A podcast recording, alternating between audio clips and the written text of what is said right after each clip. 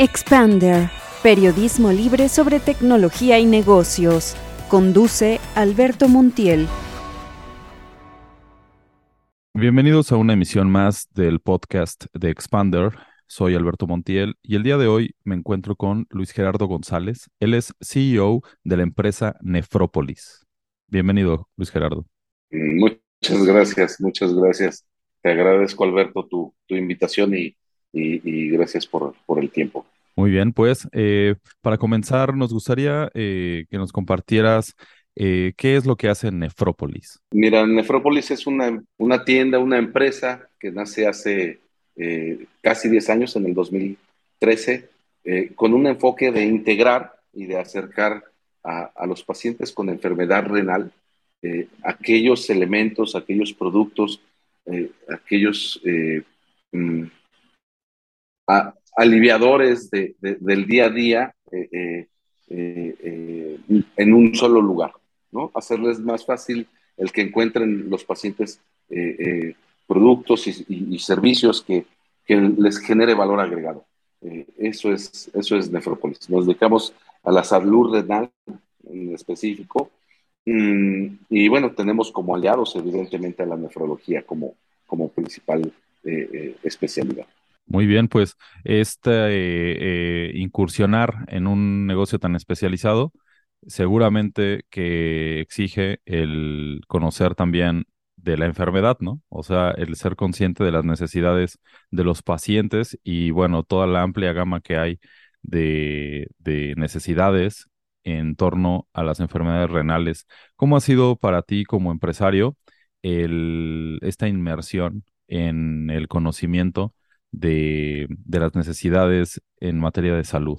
Eh, fíjate que yo tengo la, fortuna de haber empezado mi carrera profesional en las ventas en la industria farmacéutica, que, te dedica como vendedor o como visitador médico, te dedica e invierte en, importantes sumas en, capacitación. Y, mi último trabajo fue para una empresa biotecnológica que se dedicaba a la parte de eh, distribuir productos para trasplante y para para el, metabolismo mineral del paciente con enfermedad renal. Y bueno, ahí, ahí se expandió un poco mi idea y, y luego al conocer a una persona que se dedica a la nutrición, eh, mi ex socia eh, eh, es especialista en enfermedad renal desde la visión de la nutrición. fue, muy, fue muy claro encontrar esta gran necesidad y, y, este gran dolor que yo en lo personal em, me, cuesta trabajo aceptar que el paciente con enfermedad renal no pueda comer tantas cosas que hoy tú y yo podemos disfrutar en la mesa con cualquier persona y que normalmente el paciente termina siendo excluido, ¿no? Entonces, ese es, ese es un, un gran pain eh, en, el, en, el, paciente y lo fuimos identificando, fui aprendiendo y, y, bueno, afortunadamente, pues esto es un día a día, ¿no? Siempre hablar con los médicos, las lecturas de los estudios, eh, no, no, no se detiene, ¿no? Muy bien, y eh, muy importante la empatía, ¿no? O sea, el abordar un negocio eh, que, que, exige tanta eh, sensibilidad, ¿no? O sea, a veces, o el enfoque tradicional, vamos a decirlo así, de la oportunidad de negocio, a veces es más bien frío y sin empatía, pero cada vez vemos más negocios que, como tú lo acabas de mencionar, ¿no? O sea, eh, son conscientes de las necesidades de las personas, sienten ese, esas carencias, ese dolor y tratan de aliviarlo, ¿no? Eh, en, tu caso, en un solo lugar, para, una, para males muy específicos, ¿no? ¿Tú cómo, cómo consideras que juega hoy día el, el papel de la empatía en, en, los negocios? O sea, ¿es, ¿es rentable ser empático o es mejor ser frío y pues como a la antigüita. Fíjate que es muy difícil encontrar ese equilibrio porque este, hay muchos autores que dicen, bueno, sí, persigue tu sueño y, tu pasión, pero después de las seis y media, siete de la noche, que hayas terminado tu jornada de trabajo. Eh, primero produce y después este, genera tu pasión. Eh, y, y en, en, mi caso fue muy difícil porque este, eh, la bendita ignorancia al emprender muchas veces no te sabes, no, no te das una idea de la gran cantidad de aristas con las que te vas a encontrar desde que desarrollas y piensas en una idea a lo mejor la pones en el mercado. Este, mm, la empatía juega el papel principal porque si, si no ves a tu cliente y lo y, percibes esas necesidades, eh, por más que quieras trascender en el éxito del monetario, si no empiezas por el, el pain, el dolor de tu, de tu, de tu cliente, este, no va a llegar. Es, no hay, ahí no hay el juego del huevo y la gallina. Ah, ahí lo que siempre fue eh, es primero la empatía con el, paciente, con el cliente y después vendrá en cascada el, resultado del negocio. Muy bien, y eh, en este, en esto, pues sí, ya casi una década de, de Nefrópolis, ¿cuáles han sido tus, eh, pues tus mayores retos y aprendizajes, pues al estar a cargo de un negocio tan especializado, ¿no? Porque ciertamente que un negocio súper especializado es una gran oportunidad, pero también tiene muchos retos, ¿no? Sí, entre los retos principales es el personal, el equipo de trabajo. Tenemos la fortuna de tener un, equipo de trabajo que tiene con nosotros. En total, en el corporativo somos 70 y casi 80 personas. Son 80 familias y, todos nos sentimos responsables de nosotros mismos. Eh, eh, hay, una, hay una historia atrás, porque esto empezó hace 14 años con una idea de desarrollar tres suplementos para el, cuatro suplementos para el enfermo renal, y después de esto se fue, convirtió en, seis, eh, se murió uno, se convirtieron en seis, y, luego se los llevó la industria farmacéutica, y, nos quedamos sin productos desarrollados por nosotros, pero teníamos esta idea de esta tienda. Eh, entonces, eh, vimos que no era suficiente poner un punto de venta, sino producir desde cero y, fue ir creciendo, primero con maquiladores, hoy, hoy somos responsables de la fabricación de nuestros propios productos, eso nos permite ser muy exigentes en el control de calidad, en el enfoque. Eh, el paciente no debe de consumir muchas cosas que no se le pueden agregar metales o cosas minerales que el paciente no puede consumir. Y, y eso es difícil en un país como en México, donde la, la parte regulatoria no te ayuda, eh, la parte cultural, somos gandallas, ¿no? Culturalmente los latinos somos, queremos siempre estar un paso adelante de la ley o del, o del competidor. Este, mm, hay pocas, poco respeto por, por los aliados o, los rivales dignos, voy a decirlo mejor eh, así. Eh, no tenemos rivales dignos con cuales vernos en, en un crecimiento, ¿no? Normalmente la competencia es con zancadillas. Entonces, creo que creo que son muchas aristas, pero, pero primero es el equipo, el, saber con quién vas a trabajar, eh, quién, quién, en quién puedes recargar la responsabilidad del diseño, de, la investigación del mercado, de escuchar al paciente, de atenderlo. Eh, nuestros puntos de venta tienen nutriólogas que, tratamos de estar formando todas las semanas en, en diferentes áreas, porque porque el cerebro se enquilosa en no querer aprender y nos forzamos y el paciente no lo exige, cada vez nos pide más información. Al principio de nuestra, nuestra charla, la información está sobre rebasada, ¿no? Está, pero no es de buena calidad. Esa es la otra. Entonces, ese es el reto, yo creo. Perdón. Muy bien. Y este, eh, en materia de, equipo de trabajo, esto que, comentas es muy importante y también hoy día se entiende también ya diferente, ¿no? El, equipo de trabajo al interior de las empresas eh, se empieza a ver más, pues sí, como personas, ya no tanto como, como recurso humano, sino como una persona, ¿no? Como una familia. Incluso tú lo dijiste muy bien, ¿no? Porque pues no nada más es el que viene a nuestro negocio a trabajar, sino pues con él vienen los proyectos de, de muchas otras personas que, que, están a su alrededor y, y bueno, pues el negocio termina siendo como una extensión de la familia. Eh, ¿Tú cómo ves esta perspectiva pues más humana al interior de las empresas en beneficio pues del negocio mismo y de las, em, de las personas que lo conforman. Fíjate que eh, las empresas, nos, las personas eh, nos han obligado a, los, a los emprendedores, a los empresarios a voltear a ver, primero que nada, es esto, las, Pedro, David, Raquel, Juan, José, tienen nombres, ¿no? O sea, son personas y, y, son las que construyen los negocios. Realmente, el emprendedor trae una buena idea, pero pues llega un momento en el crecimiento donde pues quien, quien construye el negocio es, es, es, tu colaborador. Y, y desafortunadamente eh, ha sido muy, muy, muy pobre ¿no? la reacción, o muy lenta la reacción de los empresarios en México para voltear a ver, a, realmente eh, tener el, ver a tu colaborador con el bienestar que requiere, que necesita, ¿no? Para que se pueda enfocar a darle el bienestar que necesita tu cliente. Entonces, es, trabajar en los dos, en los dos este, áreas, ¿no? Y el, y el reto es encontrar a esas personas que se alineen a tu propósito. El reto es que quieran trabajar, no que tengan que trabajar. Y, en Nefrópolis y en el grupo de que nos conforman diferentes empresas que, que hacemos el, la marca, eh, lo, que nos, lo que nos caracteriza es que pues no vengo a empacar una caja, vengo a cambiarle la vida a un paciente. Entonces, este, y si no te gusta lo que estás haciendo, te ayudo para que encuentres un trabajo, para que cumplas tu sueño, para que, este, yo quiero bolear zapatos, te compro la caja, o sea, y las grasas, y, y no te quedes aquí haciendo lo que no te gusta, pero pero hasta que te das cuenta que quien elige a las empresas son los colaboradores, no, los colaboradores, no las empresas eligen a los colaboradores. Cambió radicalmente el mercado laboral.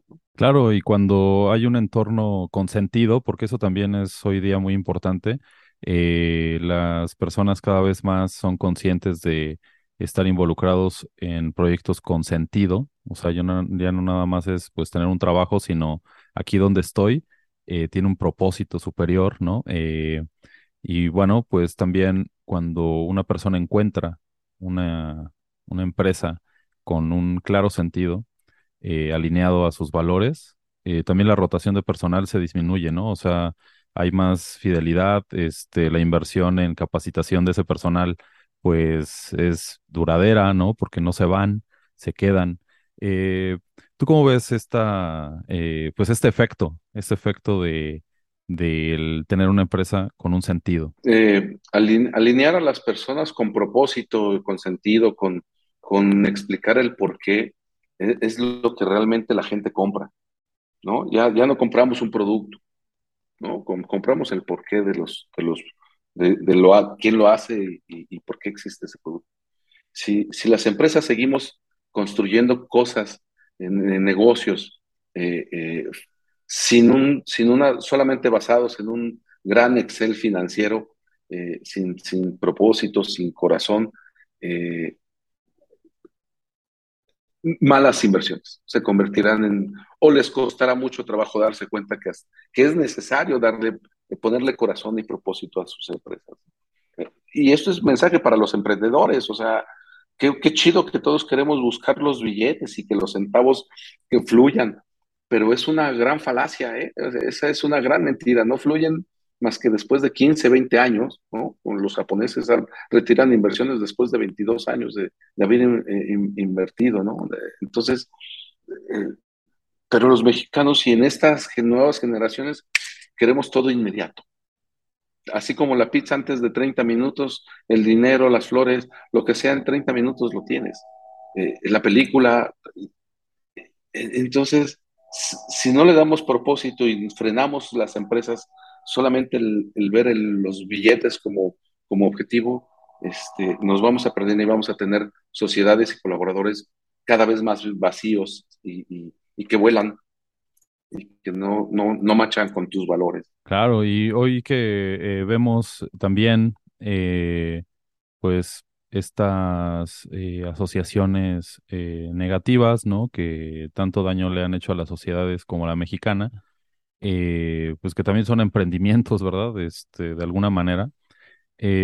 ¿Tú cómo ves, pues, la posibilidad de que también empresarios que comparten una visión, empiecen a cambiar un poco su paradigma hacia pues, eh, asociarse, ¿no? O sea, eh, vamos, no verse ya tanto como competidores, eh, los empresarios, sino, ¿sabes qué? Pues me gusta tu enfoque, me gusta tu humanismo, me gusta la forma en la que ves la vida y llevas a cabo los negocios y pues vamos a hacer un negocio, ¿no? O sea, este, ¿por qué no? ¿Tú cómo ves? eh, ¿cuál ha sido tu experiencia?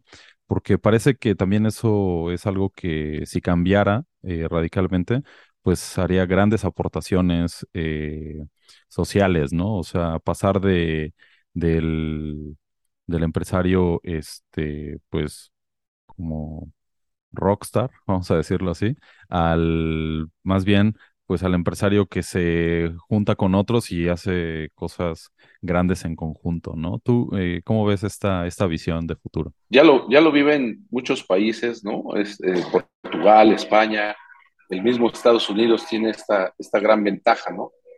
Eh, entonces, eh, yo creo que va a ser muy, muy importante y prioritario.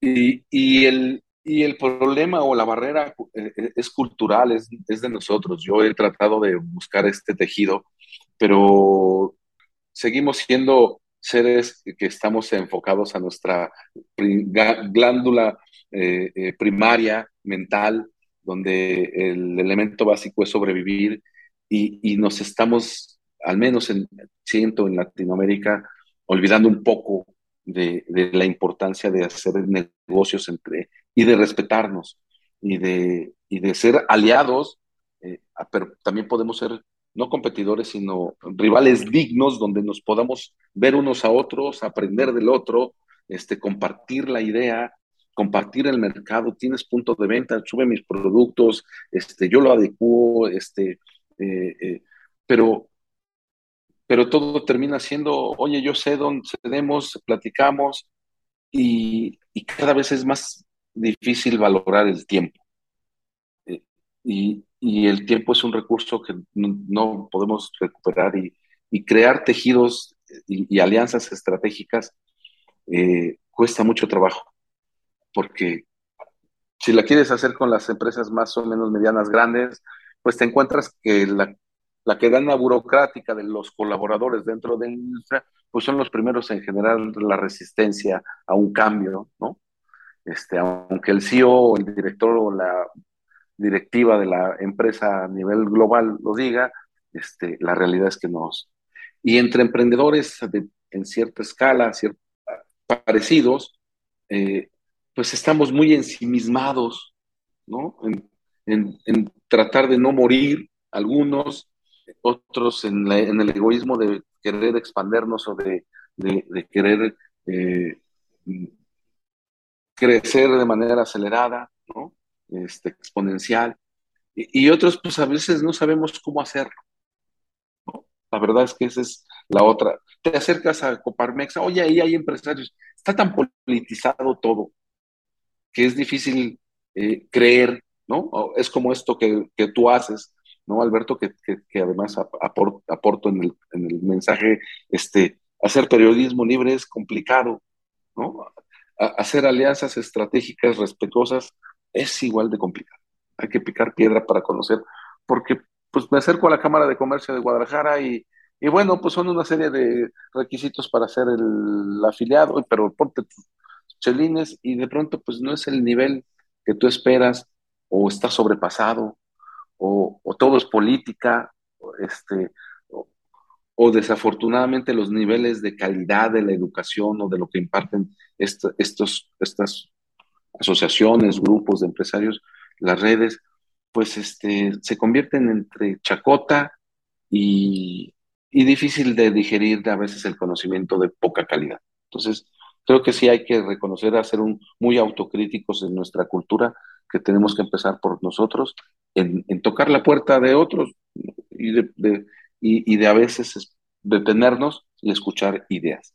Claro, porque como que se ha convertido más en un, una dinámica de club, más que en eh, pues esta naturaleza propia de, del empresario, del emprendedor, que es correr el riesgo y decir, ¿sabes qué?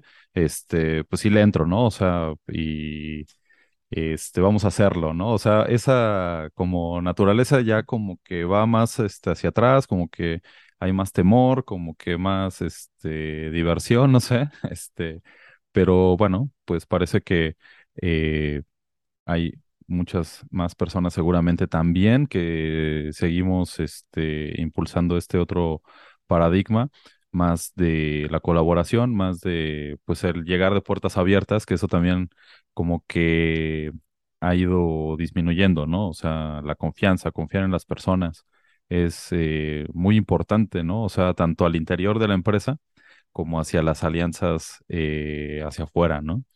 Eh, pues sí, también, bueno, me gustaría para también no dejar de lado el tema de Nefrópolis, ¿qué, ¿qué es lo que pueden los usuarios, las personas que, que tienen una situación renal, ¿qué es lo que pueden encontrar ahí? ¿No? O sea, ya dijimos que es de todo ahí, pero ¿qué es todo eso que se puede encontrar en Nefrópolis? Mira, eh, la enfermedad renal empieza desde la etapa 3, desde una etapa en donde tu función renal empieza a, disminuir, ¿no? Tal vez no te sientes mal o tal vez, pero la enfermedad renal es silenciosa, poco detectada. El 10% de nuestra población se calcula eh, eh, tiene enfermedad renal, es una enfermedad costosa, y se va degradando, es crónico degenerativa y el paciente se va degradando en el camino. Y la columna vertebral, cuando se detecta, pues termina siendo primero el control de todas sus comorbilidades, la diabetes, la hipertensión, eh, principalmente son las dos fuentes de pacientes que llegan a, requerir terapia sustitutiva, la diálisis, la hemodiálisis, esto que, ya, has, eh, presentado con otros, otros eh, de tus invitados, eh, en donde se explica, pues al final de cuentas son terapias de sustento de vida, ¿no? Diálisis peritoneal, hemodiálisis o el mismo trasplante. Y lo que nosotros nos enfocamos en Nefrópolis es a encontrar esas necesidades de, oye, el paciente requiere proteínas en esta etapa, pues demos las proteínas que necesita ese paciente a través de este suplemento que, cumple con las características de no contener lo que otros, otras proteínas para el gimnasio este, sí tienen, pero que para el enfermo renal no son adecuadas. O que si yo estoy en una etapa temprana y necesito tener un bienestar, necesito tener una salud digestiva, mi, intestino eh, eh, bien fortalecido, con una microbiota fuerte, que reduzca estos, eh, la progresión o que reduzca los malestares, pues tenemos probióticos o productos desarrollados para esta etapa. Nos sustentamos en ciencia, si bien los productos son suplementos alimenticios registrados en COFEPRIS, todos ellos cumplen la norma, el, etiquetado, todo lo que corresponde a la ley, vamos más allá. Tratamos de dar al cliente un valor agregado porque pues, son unos suplementos, otros son alimentos. Tenemos una salsa, por ejemplo, para preparar chilaquiles. El paciente no puede tomar, comer jitomate o se reduce eh, eh, eh, la cantidad de jitomate que hay que consumir en, el alimento, en la alimentación diaria. Y pues te imaginarás qué difícil es cocinar sin, jitomate, entonces se, se, produce una salsa de chile morrón que está baja en los minerales, en el potasio, en esto que no necesita el paciente, pero que además le da sazón y puede ser versátil para chilaquiles, enchiladas, este, lo, que, lo que el paciente requiere comer todos los días y que para nosotros es natural, normal, pero que para ellos se vuelve todo un reto, el, día a día de tres veces comer especial. Entonces, eh, encontramos eso, encontramos material educativo, eh, eh, recetarios para las etapas tempranas o las etapas ya en sustitución, encontramos medicamentos, este, y sobre todo tenemos este abrazo y este cobijo y esta empatía de nuestro personal, nuestro equipo de nutriólogas clínicas que saben perfectamente eh, que el paciente viene adolorido de, que no lo recibieron como debería ser en la clínica, que viene de la sesión, que viene cansado, que, y que hay que darle, hay, hay, que, hay que escucharlo. Eh, y eso es lo que encuentras en Nefrópolis. Esa empatía, ese, me pongo en los zapatos de mi cliente, este, me anticipo y trato de resolver, son parte de nuestros valores, ¿no? E, este, y, y, creamos este ambiente adecuado para el paciente. Tenemos una, una unidad de negocio que atiende pacientes en consulta, la, nutrición, la educación en la nutrición, lo que no queremos es que el paciente tenga una consulta, sino que se eduque y él mismo pueda decidir en todo momento si va a un restaurante o a donde salga o en su casa, qué elementos puede prepararse para comer. Por cada alimento que le restrinjo, mis nutriólogas o nuestro equipo de nutrición renal le tiene que dar un alimento que le guste, que, le, que pueda comer, que lo tenga en la alacena, que lo pueda pagar, que lo conozca y que preferentemente toda la familia lo acepte. Entonces, es un gran reto restringir frijoles, ¿no? Y, tratar de hacer alimentos para, el paciente. Entonces, ¿qué encuentras? Este, este apapacho, este apego y, este, este acompañamiento del paciente, ¿no? Eh, eh, tratamos de romper estos paradigmas donde la nutrición era lo último. Nosotros somos pioneros hace 14, 15 años hablar de nutrición y de suplementación en el paciente. Solamente Estados Unidos, Alemania tenía suplementos, eh, pero en América Latina no.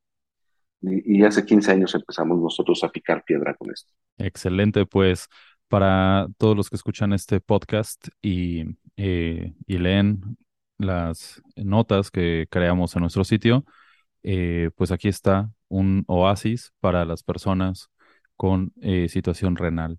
Eh, bueno, pues estamos ya llegando al final del programa. Quiero agradecerte, Luis Gerardo, y pues nada más, preguntarte si tienes algo más que agregar. No, agradecerte a ti, reconocer la importancia de, este tipo de espacios, la importancia de darles difusión, ¿no? No nada más al al tema de la enfermedad renal, al tema de la prevención, sino al tema de la información bien, bien asignada, bien digerida, bien cernida para que eh, pues la sociedad eh, tengamos una mejor sociedad y, podamos ser apelo a, la empatía entre, los, entre las personas. Entonces, este, ese, ese, es, ese es parte de nuestro, nuestro mensaje. Muchas gracias por invitarme. Muchas gracias y muchas gracias al auditorio. Eh, les recuerdo que en expander.media pueden encontrar entrevistas, videos, artículos, eh, podcast y toda la información que creamos eh, para ustedes en torno a la tecnología y los negocios. Eh, soy Alberto Montiel y nos vemos en la próxima misión. Síguenos en nuestras redes sociales y consulta todos nuestros contenidos en www expander.media